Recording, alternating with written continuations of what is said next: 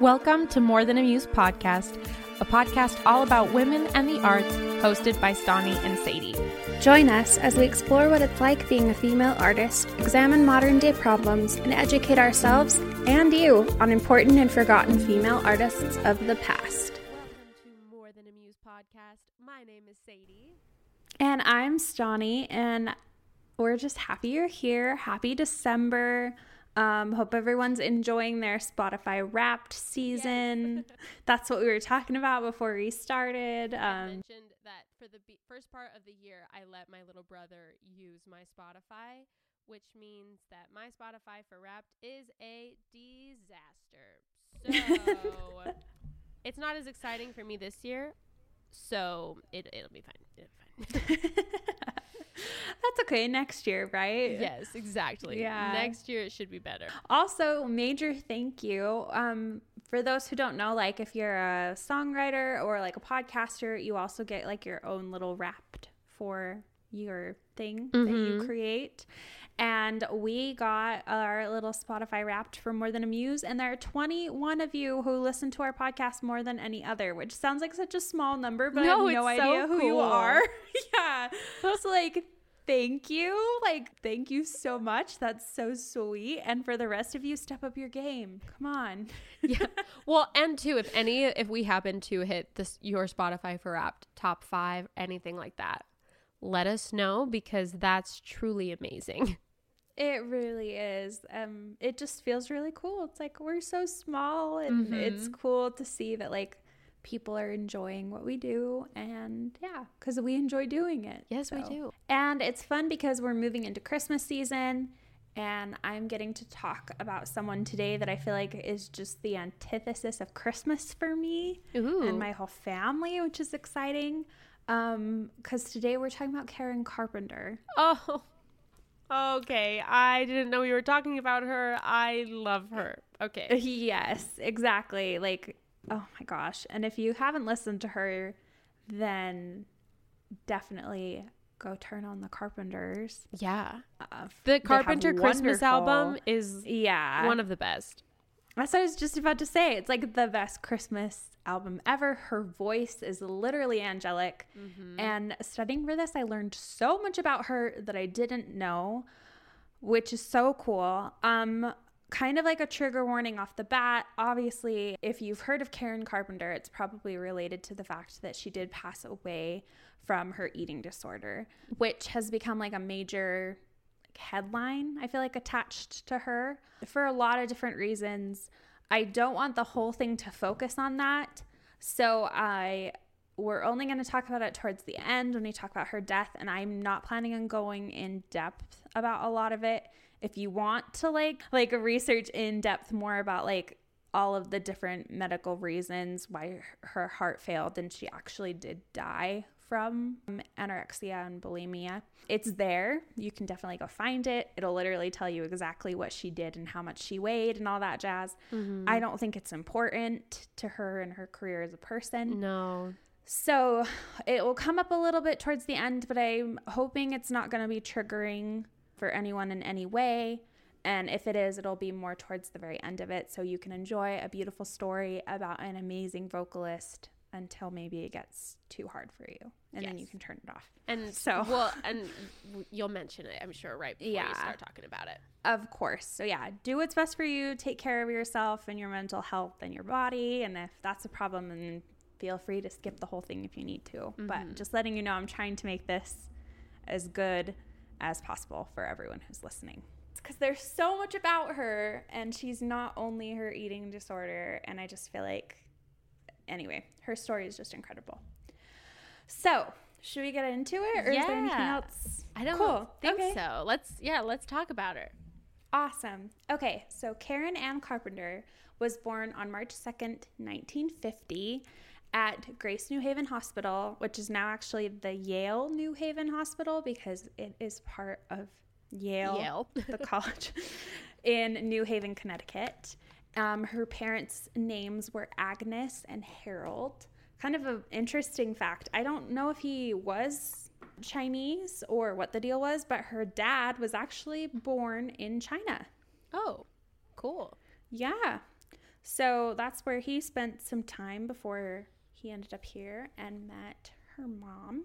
Karen had only one other sibling who was a part of her group, the Carpenters, um, and his name was Richard. He was older than her by three years, and actually, he initially was the only musician in the family. He was a piano prodigy. And kind of like a fun fact about the whole thing Karen, one of her first words or like phrases was stop it, which was spoken in response to Richard, probably from his like incessant piano playing, which I'm sure was common at that age. Yes. Um, however, she really did enjoy dancing, and by age four, she was enrolled in tap dancing and ballet classes. This is kind of a thing that doesn't get brought up that often, but um, Karen actually had a very complicated relationship with her parents. They kind of put all of their hopes for like fame and like musical quality and talent and everything in Richard. Um, so when Karen became such a success, they weren't really prepared for it or necessarily supportive in a lot of ways, just because um, her mom actually, I read like an article that talked about how her mom never even told Karen that she was a good singer. Oh dear. yeah, I'm like considering she- how amazing of a vocalist she is. Like what- exactly. It like kind of crazy. And like from your mom, like you know what I mean? Like moms tell their kids all the time that they're amazing at things that they're not necessarily good at. Yeah. And so to just like have your mom when you're like recognized as one of the best vocalists to ever exist Yeah. and then to have like your mom not even be willing to tell you that you're good. Well, and especially like it doesn't sometimes it doesn't matter who you hear it from. Like if you're not getting that validation from your family or from your loved ones, it's like what's the point of getting it from anyone else too? Exactly. So it's so sad. And apparently her mom just really favored Richard, like just showed a lot of favor to her older son. So it, it could have contributed to a lot of the mental health that um, Karen dealt with in her life. Uh, she actually lived with them until 1974. So that complicated relationship was a very major part of her life. Yeah, wow. Um, in 1976, she bought two Century City apartments and then combined them into one. Uh, kind of a cute thing. Their doorbell actually chimed the opening notes of their song "We've Only Just Begun," Oh, which That's is so nice. cute. yes. Uh, she was a major fan of Disney, so she liked to collect a lot of their memorabilia. She played softball and baseball growing up and was like a huge fan of the New York Yankees, like studying baseball statistics. And even in the early 1970s, was the pitcher on a celebrity all star softball team. Oh, that's cool. Yes. So very cool. Earlier in her life, in 1963, they ended up moving from New Haven to Los Angeles after her father got a job there. And that's where she went to high school. She was a year younger than all of her classmates, so kind of on the younger end of her grade.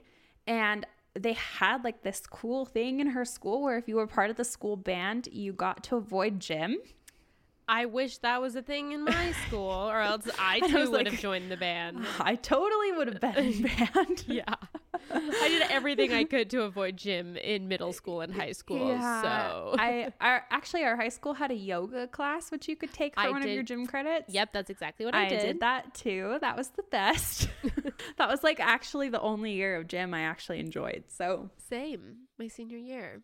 But yeah, I totally would have been in band if that would have been a thing. I don't know why it was, but okay. The conductor actually had taught Richard before, and so he gave her like a glockenspiel, which I'm not even entirely sure what a glockenspiel is. It's like a it's like a xylophone. Think it's smaller than a xylophone. Or they're made out of metal. Anyway, she hated it, which I mean, fine.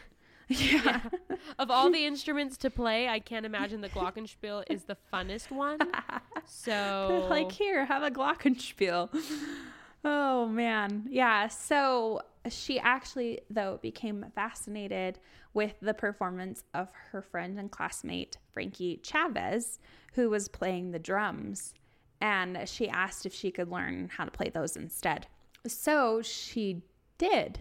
She actually convinced her family to buy her a $300 Ludwig drum set because it was the drum set that her favorite drummers, Joe Morello and Ringo Starr, had. All right. And yeah, which you have to know that $300 back then is the equivalent of $2,500 now. like that's not a casual thing.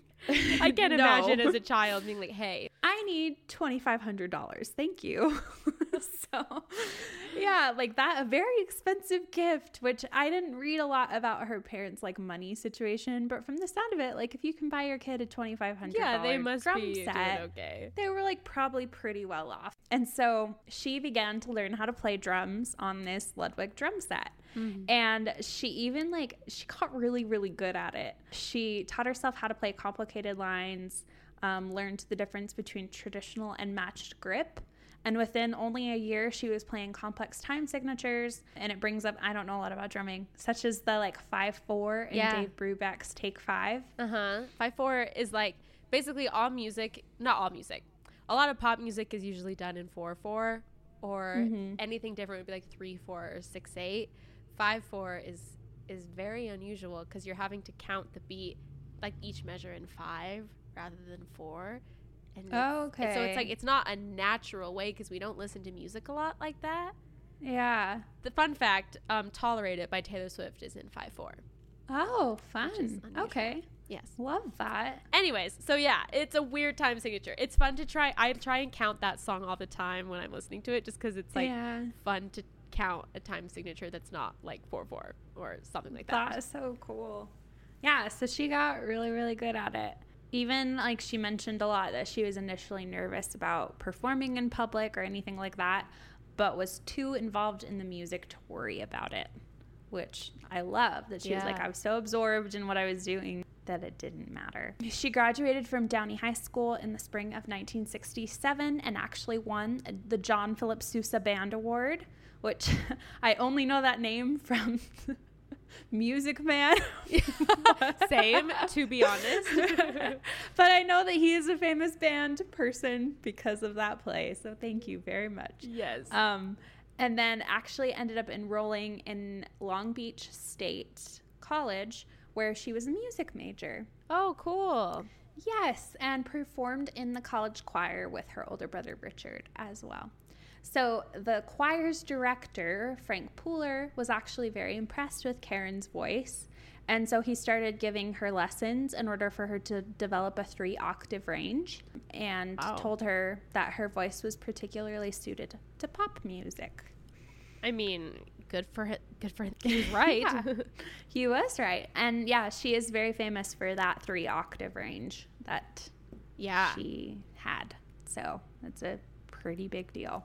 Her first band was called Two Plus Two, and it was an all girl trio, and it was from her friends from Downey High. Ooh. Um, And then they performed together, had a lot of fun. She was the drummer, and she actually wasn't singing at all at this point, other than backup. And she ended up suggesting that her brother Richard join the group as a member. And they didn't like that idea, and the group ended up splitting. In 1965, her and Richard ended up joining another trio with Richard's college friend Wes Jacobs and um, he was a bassist and a tuba player, which is fun. And so they rehearsed daily, played jazz in nightclubs, even appeared on a TV talent show called Your All American College Show, okay. Which is cool. And once again, she was the drummer and wasn't singing at all at this point. They had an like a guest vocalist that would come on every once in a while for female lead vocals. Her name was Margaret Shanor. Um, because yeah, Karen wasn't even singing. She didn't even consider it to be a talent. She was just the drummer. Wow. For this trio, they actually ended up signing a contract with RCA Records and they mm-hmm. recorded two different instrumentals, but they never ended up getting released. So I don't know what happened there, but she almost was an instrumental artist for a while. And then they, in April 1966, they were invited to audition at a session with the bassist Joe Osborn, uh, which was a part of this like music collective called the Wrecking Crew. And when she went to audition, She expected to just be the drummer, but for some reason, they ended up having her try singing. And everyone was so impressed with her distinctive voice, they had her sign a recording contract with her brother, Richard, as a part of their record company, Magic Lamp Records. And it's kind of funny because Joe Osborn actually wasn't very interested in Richard's involvement in the group.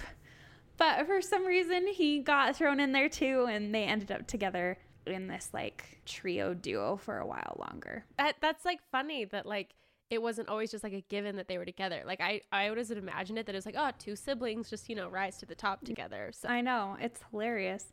So uh, they recorded a lot of tapes once again with that other friend that they had as well. It kind of seems like there was a lot of different things going on. They had some other musicians, including Gary Sims and John Bettis, um, perform with them on some demo tapes. But all of these tapes were getting rejected by record companies and they weren't attracting a live following because at that time period, it was the 60s. So hard rock and psychedelic rock were very popular in clubs. No one really wanted to listen to like I don't even know what you would consider the Carpenters like pop. Yeah, like I'm like chill pop, but that doesn't even really feel right either. Uh, yeah, I don't. What genre are they? Genres are so like weird. classic pop almost, like because it yeah. has like that timeless vibe to it. You know that it exactly. feels like it's oldie. I don't know. I agree. Like it's less disco than ABBA. Yes but like but it's not like jazz or it's not like no and i wouldn't even say it's necessarily like frank sinatra in any way. I'm gonna google i don't know. Soft rock. Okay like soft pop soft rock. I feel like that's yeah. probably a good way of summarizing it. That is i like that. So anyway people weren't really listening to that right then and there.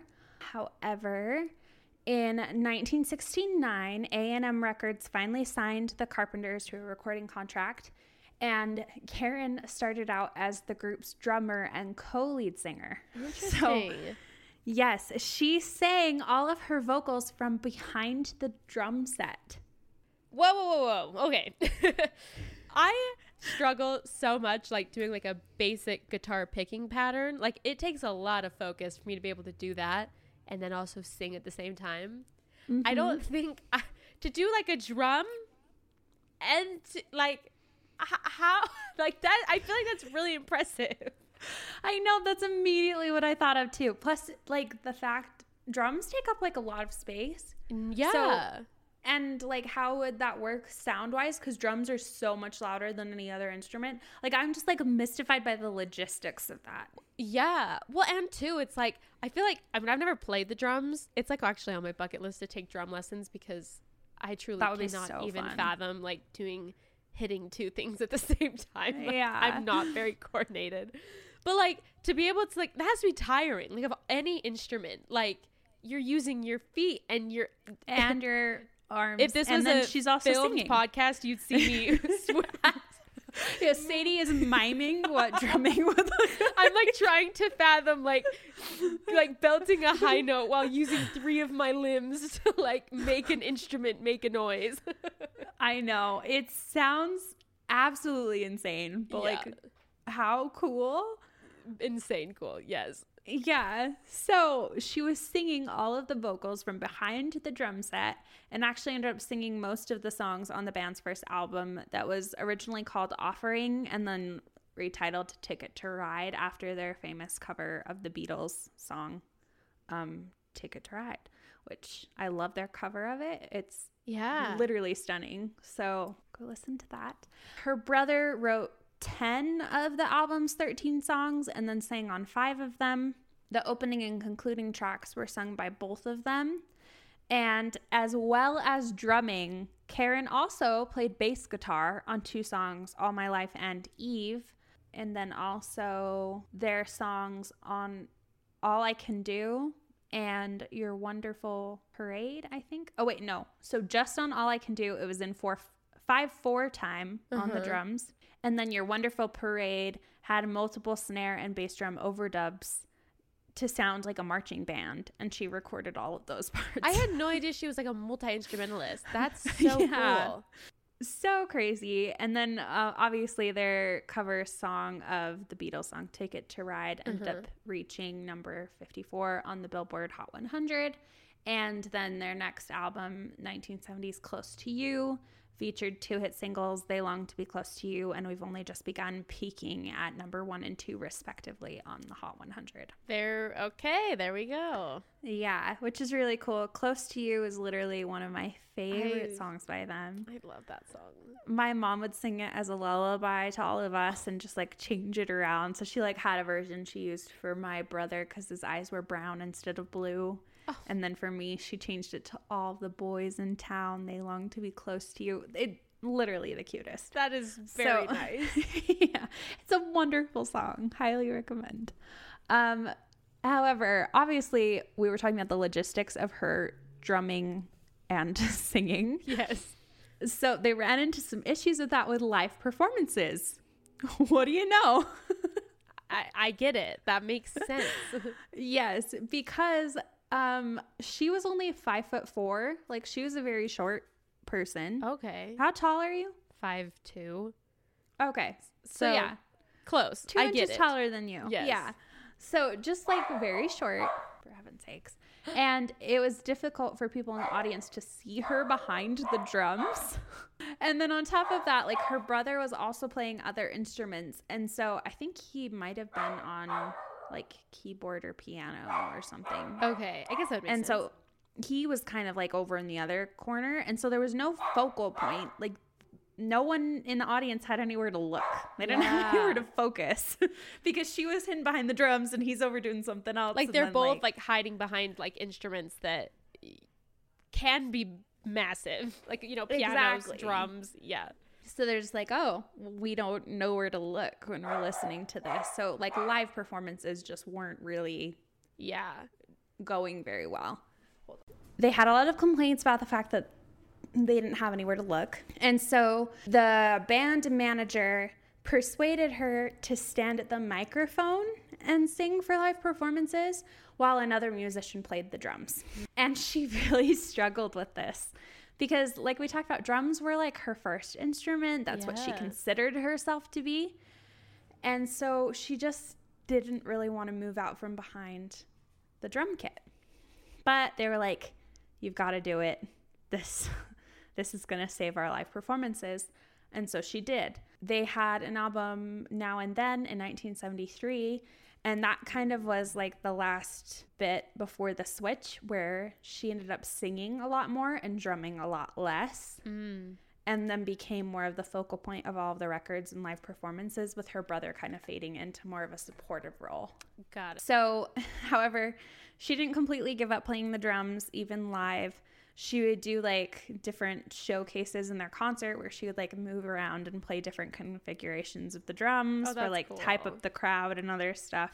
And they also, there's like a note in here that even though she had that three octave range, they kind of reached a point where they realized that her like money notes or whatever were like her lower alto voice Yeah. um her contralto is what it says Mhm. singing and so they really really tried to feature that as they got more popular because that's what she became known for and that's what everyone preferred to hear which is incredible because i actually think she's probably one of the most if not the most famous alto she has a beautiful like famously alto voice and me and sadie have talked about this but like taylor swift is definitely probably more of an alto I can't see. It's like, I'd say she's almost contralto. Like, yeah with how low her notes can get, I'm like, okay, ma'am. Like, how amazing. I know, which is funny. So it's like alto isn't necessarily like a popular singing range for a lot of lead vocalists, but I think when they do have them and they're like It's done good. well, Yeah. it becomes people's favorites, Mhm. which is really awesome. So, kind of a funny thing is that Karen Carpenter, even though she became known as this like famous, amazingly talented vocalist, she always considered herself to be a drummer who sang. That's funny. Cause like know. I like I mean I literally didn't even know she was a drummer. I just in my brain I'm like, oh yeah, she's like one of the best vocalists. Yep. And she was a drummer. Um, that's what she considered herself to be, which is just hilarious. Um, she even continued to play drums on a lot of the studio recordings for a really long time until they reached the point that they were having problems with like the guide vocals spilling onto the drum mics and vice versa. Yes. And so they ended up just saying like, "Hey, can we bring another drummer on?" And the band manager again like complimented her drumming skills but said, "Look, like your greatest strength is you as a vocalist." And so that's what we want you to do and not play drums. I just think it's funny that someone else had to tell her, like, Like, get off the drum Like, kit. Stop it. We know you like it, but no. it's like you're a singer. Actually, in 1980, she performed a medley of standards in a duet with Ella Fitzgerald, I didn't know that. which is cool, on the Carpenters television program, which I also didn't know they had, called Music, Music, Music. And then in 1981, they ended up releasing their final album, Made in America, um, which at the time wasn't expected to be their last, but it was. They were both having health problems at this point, but Richards was kind of the forefront. He was addicted to Quaaludes. I hope I'm saying that right.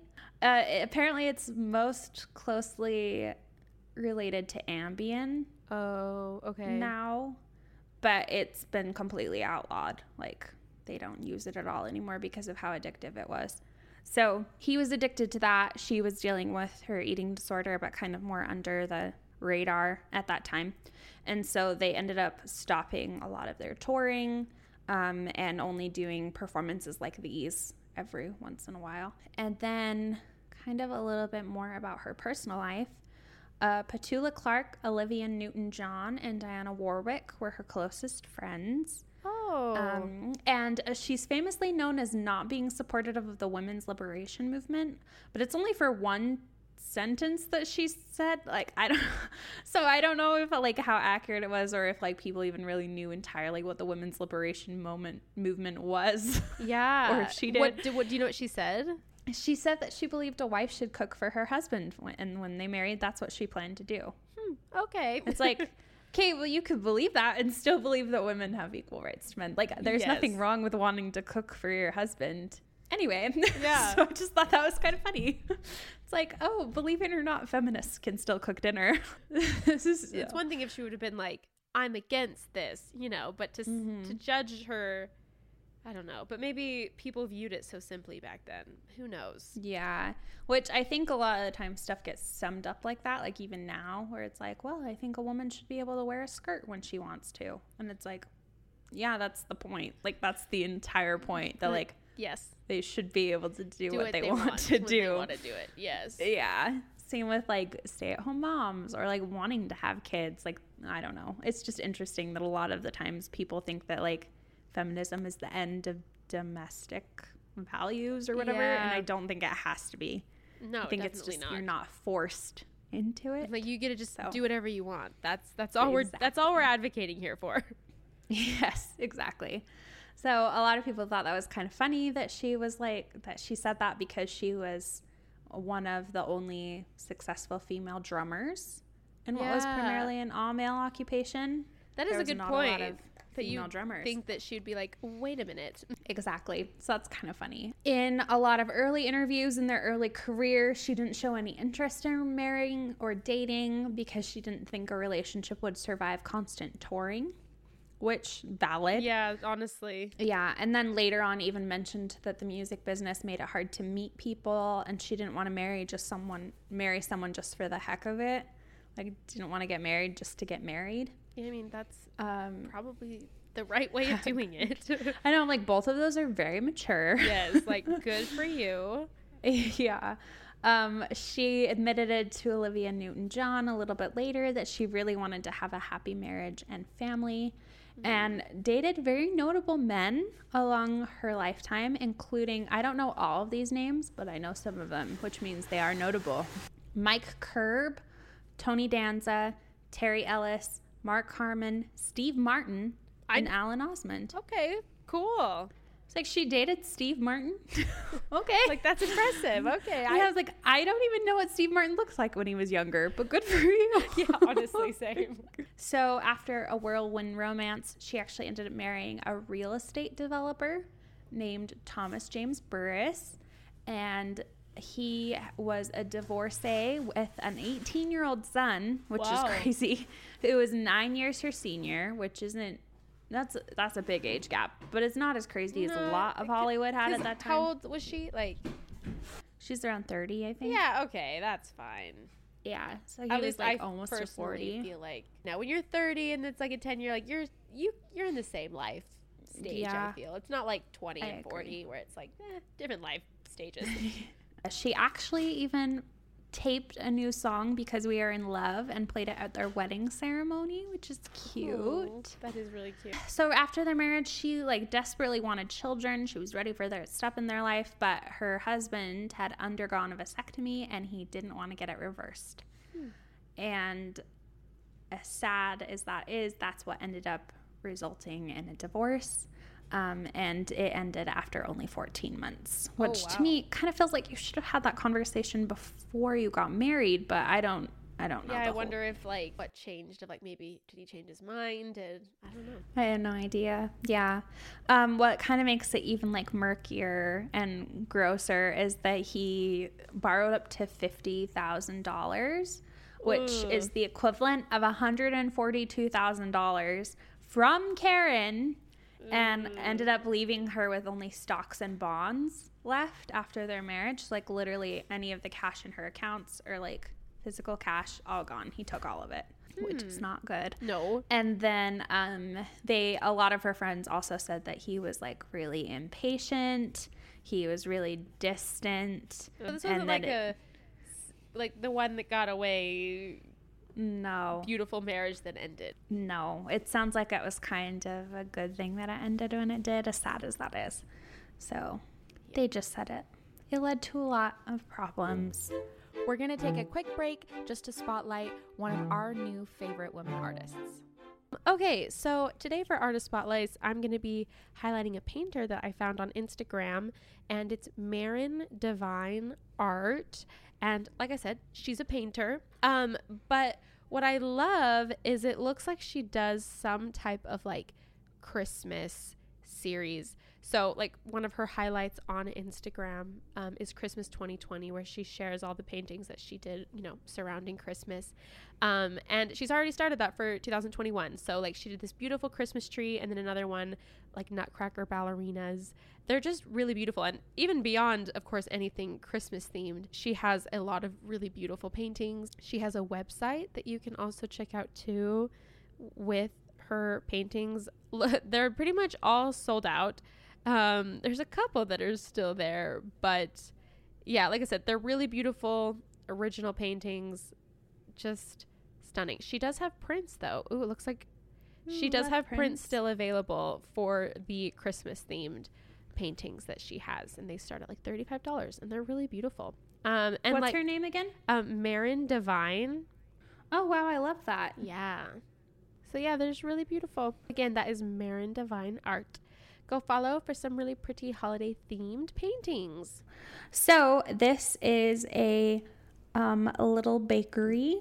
So, it's called Ginger Bakes Oakland, and it is a pastry service. Ooh. And yummy. they, yeah, it's vegan in Oakland, California.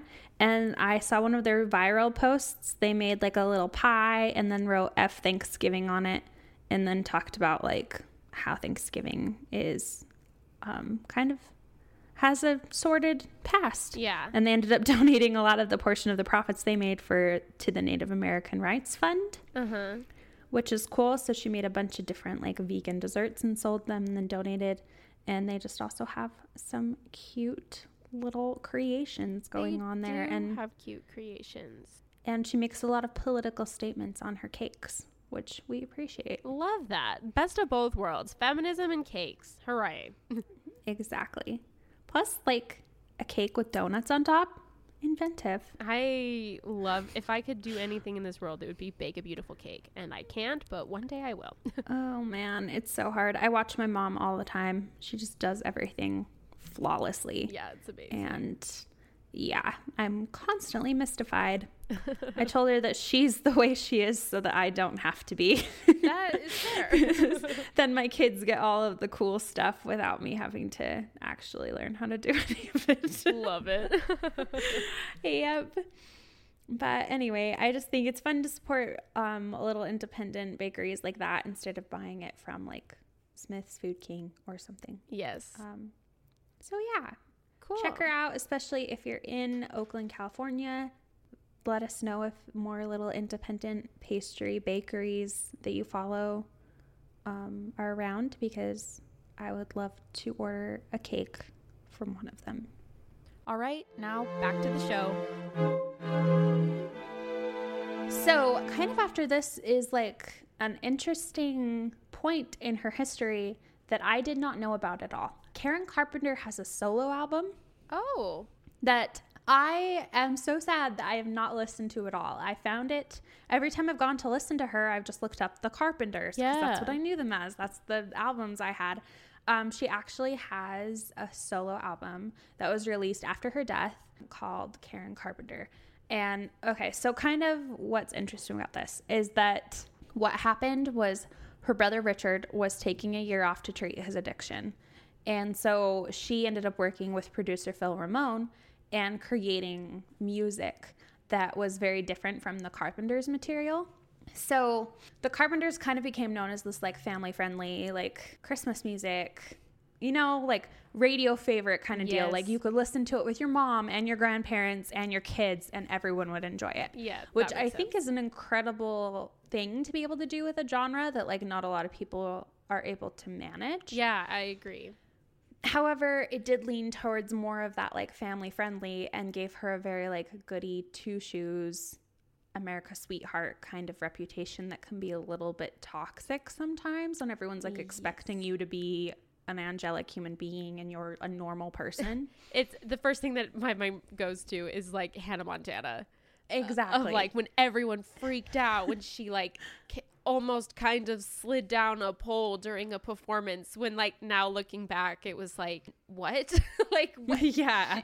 Why were we so mad about that anyways? Exactly. So it's like the first instance of any more maturity. Yeah. And a lot of the times it leads to some problems. So what happened is that she just kind of wanted to do something a little different. So they kind of created music that was a little bit more disco, a little bit more up tempo, had some more mature lyrics, lyrics, started taking advantage of her full upper vocal register as well. So like really letting her expand upon those that three octave vocal range that she had. And it got shut down by, from the sound of it, mainly her brother. Weird. Um, yeah, I found this whole article that kind of talks about it. And obviously, she wrote this album during the year of like her bad marriage. Their record sales started to like go down because they weren't releasing new music, nothing new was coming out. And then her brother's in the hospital with a drug addiction and she's dealing with an eating disorder. yeah. And so she's writing this album and um, she's talking to her friend Ramone, like the producer that she was producing it with, Uh-huh. and actually ended up saying, like, can I use the F word? And he was like, You're a grown woman, say whatever you want. And she was like, It's an effing great album. Oh, So- wow. So she's very much like even when she's talking about her music, it's not even in the music. But she was just like really proud of it. Apparently, when she got up to perform it for the record producers and her brother. So, in order to even like be able to do the solo album, she like pled with her brother for months because uh, I think he owned the rights to like the Carpenters and like therefore kind of her voice, Whoa. which is kind of messed up. Um, but because he was in the hospital, she was like, "Hey, I don't want to just sit here. Like, I want to do something. Can I write album?" And he was like, "Fine, go ahead, I guess." And so her and her producer, that's when they started working on it. And it was actually the producer's idea to kind of mature her sound a little bit because he's like, look, you're older. Like your fans aren't teenagers anymore. Yeah. Let's not make like a sexually clueless song. Like let's write something a little bit more grown up. And so she was like, okay, um, that's a good idea. Like my friend Olivia Newton John used Grease to kind of change herself from like the girl next door to like Yeah. they actually quote it in here as like the slut next door. But you know what I mean? Just Yeah. like a slightly more mature version of yourself, a little bit sexier, a little bit more adult. And so she's like, okay, let's try it out. Like, let's write something like this. Let's have some fun with it. And so she started doing that. The problem was is that no one was supportive other than Ramone Weird. he mentioned that like he returned after I think a couple of months to start recording again and she had lost a ton of weight. Um, he found some stuff all over the house that was showing that she was like really cutting back on her eating. And uh, he thinks that she had played solo tracks for her parents and they didn't like them. And so it had kind of led to some problems. One of the issues was that a few years e- earlier, President Nixon had said, like, Young America at its best about the Carpenters, like, said that they were just like the Oh. epitome of Young America. Like And then the she ended up. whole good, wholesome, all American dream Yes. kind of a thing. Exactly. And then she had a line in one of her songs that said, I remember the first time I laid more than eyes on you, which is mm. literally such a classy Well, I was gonna say, literally, like of all the ways you could talk about sex in a song, like how tame is that? I know. I actually think it's kind of a sweet way to say something like that. yeah, exactly. So it's just like, okay. But he just said that she was just kind of like withering away in front of him because she was like trying so hard to do something. And it just like no one around her except for him really cared. And then it kind of got worse when, after they finished recording 11 of the 21 songs, well, they had 21 songs, they recorded all of them. Then they decided to go up and do this like playthrough of the songs for like the label presidents uh-huh. and her brother. And they played through 11 of them and silence.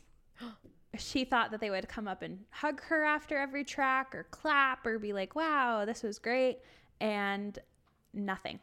They just sat there. That is like insanely weird. Exactly. So it was just kind of like, ugh, it sounds like it was really rude. They were kind of expecting more like wedding graduation songs, you know, a lot of what the mm. Carpenters had become known for. And here she was just like writing something that was like different. Her brother actually sounds like he was the worst of all of the critics. He said the notes um, were too high for her voice, which I don't think that could have been true because she had a three octave range. Like obviously she could hit those notes. yeah, but he liked the lower range. He also, this one is insane to me. He accused Karen of stealing the Carpenter's sound because some of the harmonies sounded like some of their old music. Which, how can you steal a song that you are? Like, how can you steal a sound that you are? Like, Like she that you is the helped Carpenter create. sound. Just kind of an absolute mess. Like, so it kind of just got put on the backtrack because right after that, like, Richard was healthier. He was kind of pressuring pressuring her to go back into being a part of the Carpenters together and starting on a new album together. And so she just kind of gave up and it never got released during her lifetime. I want to. I can't wait to go listen to it now. I I'm know, Going to listen to it after this. So that was kind of, and that, sadly, like right after that was pretty much the end um, of her life, which was just very sudden and very awful. I'm going to talk a little bit about the eating disorder now, so you don't have to stick around if you don't want to. Basically, her eating disorder started in high school and just continued throughout the rest of her life. Um, a lot of the times they talk about how like anorexia and bulimia are often like a sign of like needing control in your personal life. And with a band that was kind of controlled by her brother, including even her voice, her sound, everything like that, parents who weren't supportive.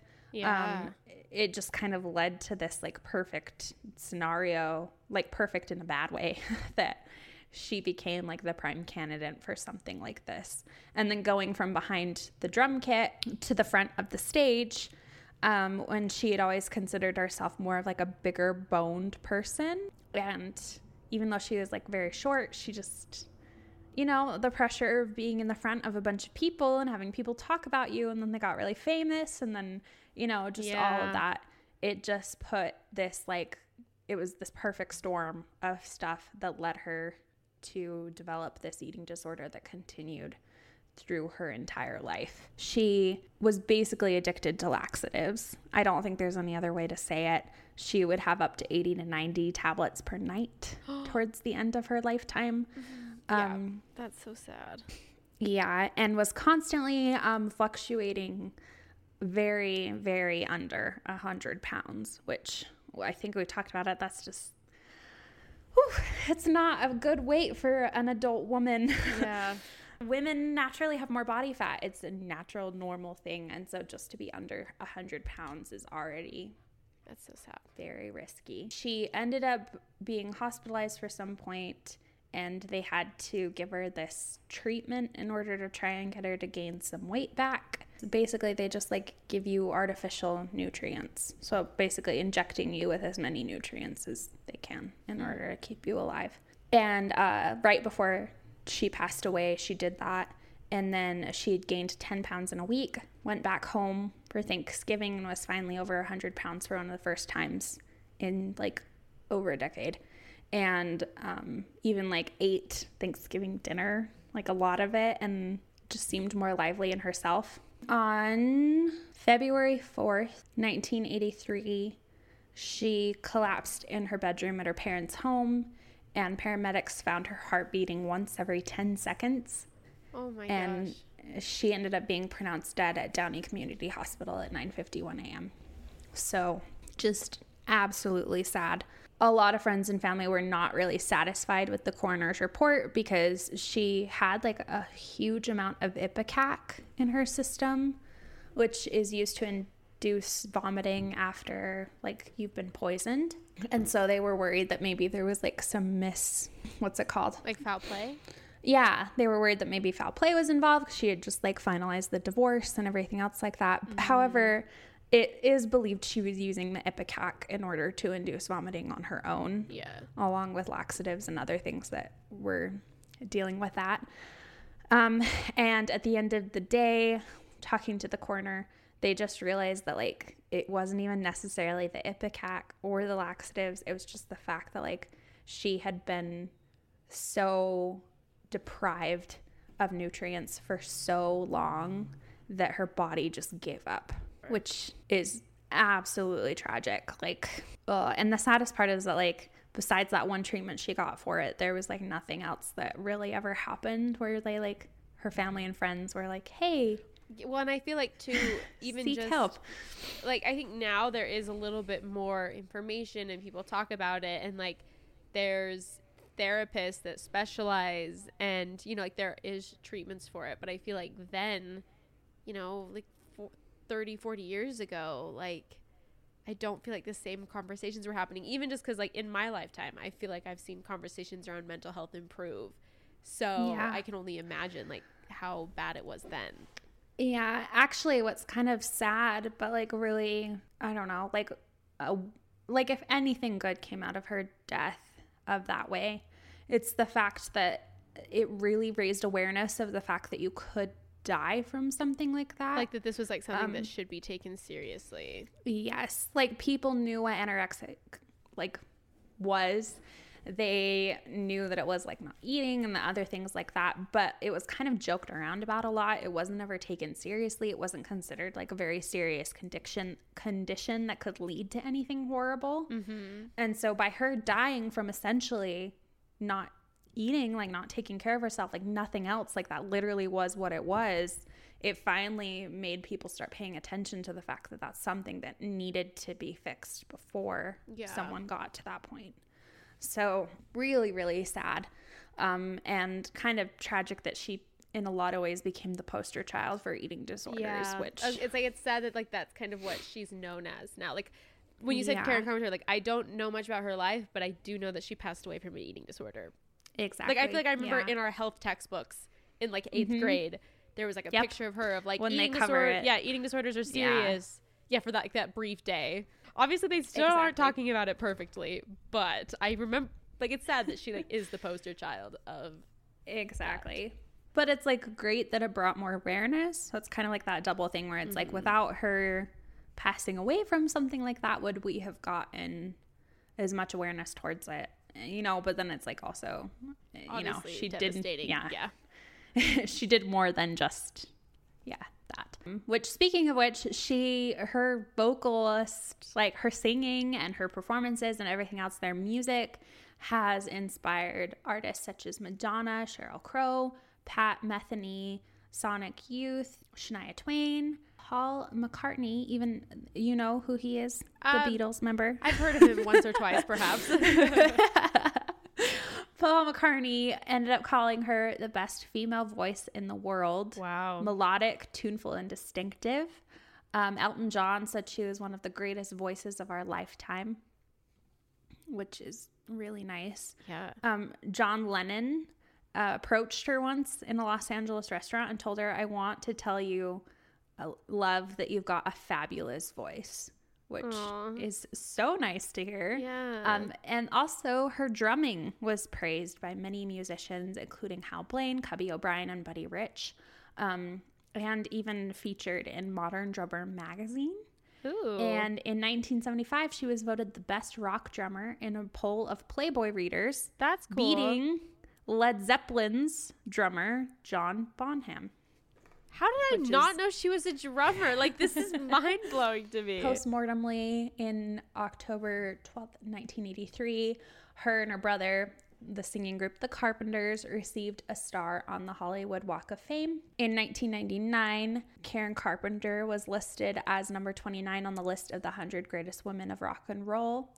And on 2010, Rolling Stone ranked her as number 94 on its list of the 100, 100 greatest singers of all time, calling her voice impossibly lush and almost shockingly intimate, hmm. saying that even the sappiest songs sound like she was staring directly into your eyes. Oh, that's a cool way of saying it. Her family, after her death, also started the Karen A. Carpenter Memorial Foundation, raising money on research for anorexia nervosa and other eating disorders and helping contribute to further research and treatment. If only they could have treated her nicely while she was still alive, but it's fine. I think people just didn't get that, like, the way you treat people could actually lead to stuff like that. Like, hey, it, treat people kindly is not some like nice sentiment. Like, there's weight to that here. yeah. Oh my gosh. Just funny Oh man. uh, and sad, obviously. Obviously, There's been like a couple of biographies about her. Most notably, there's a 43 minute film titled Superstar The Karen Carpenter Story. It was directed by Todd Haynes and released in 1987. And it's actually all stop motion of Barbie dolls as the characters no way. which is like really interesting.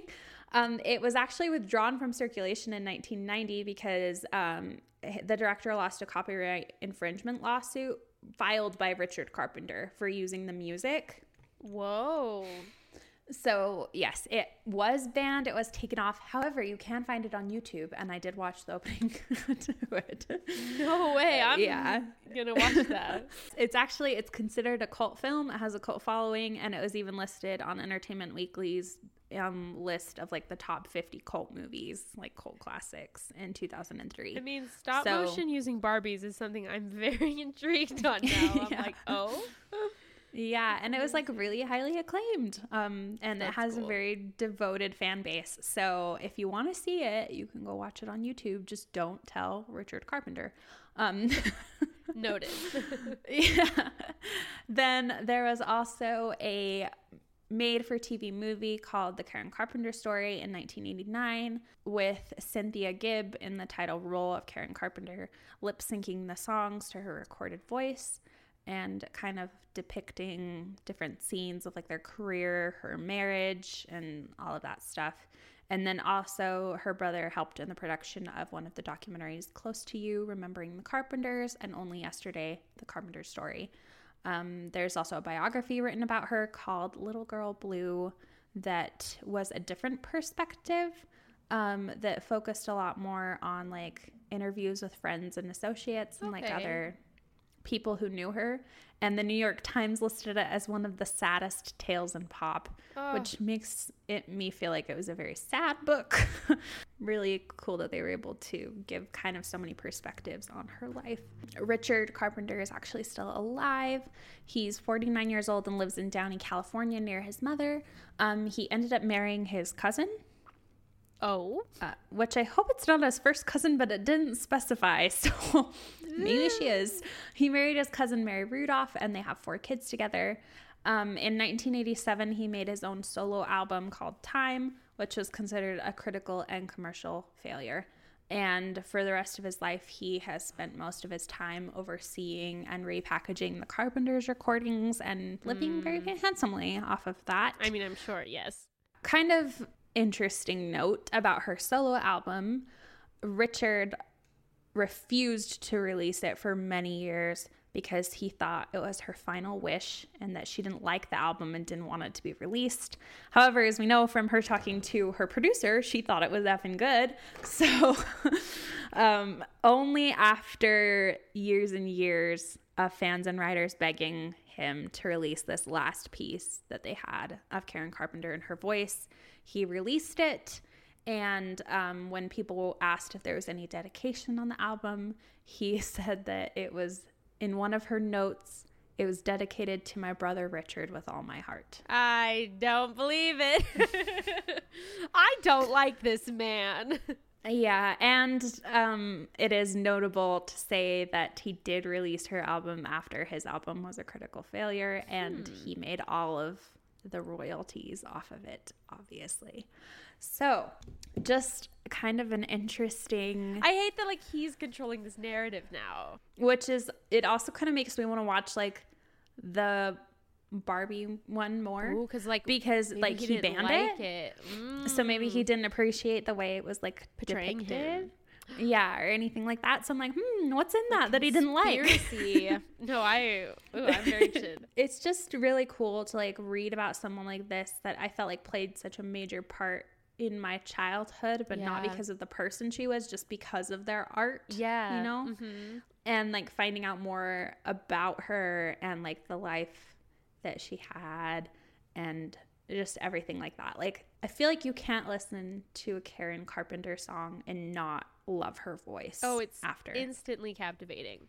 yeah. It's so beautiful. Like there's just something about it that you're just like, holy crap. Like how Mm-hmm. does someone and it has a quality to it that I just think that like I haven't I don't know anyone that like has something kind of like that. Like maybe you could compare it to Adele maybe, but like I've even heard of people I, I just feel like she has It's like a so distinct. universally Yeah, like, I loved can't voice. compare it or like, yeah, I. It's v- so distinct and beautiful. Exactly. So, if you haven't listened to the Carpenters, Go. or if you have and you haven't heard her solo album, I'm going to be listening to that. I am so excited to listen to that solo album. Me too. And they're perfect for Christmas. Like literally prime time right now. Go listen to Go the Carpenters stream. album. Christmas Yeah, album. like seriously. One of the best. And what a wonderful, talented, like literally multi-talented, Oh, incredible so person talented. that literally like is the epitome of the phrase gone too soon. Uh, yes, absolutely. Anyway, that's Karen Carpenter. I love Karen Carpenter. I do too. I love her even more now. Yeah, I was gonna say I love her even more now. Yeah. Just, you know, it's the it's the season. Well, if you enjoyed this episode or any of our previous episodes, then please feel free to give us a rating and review.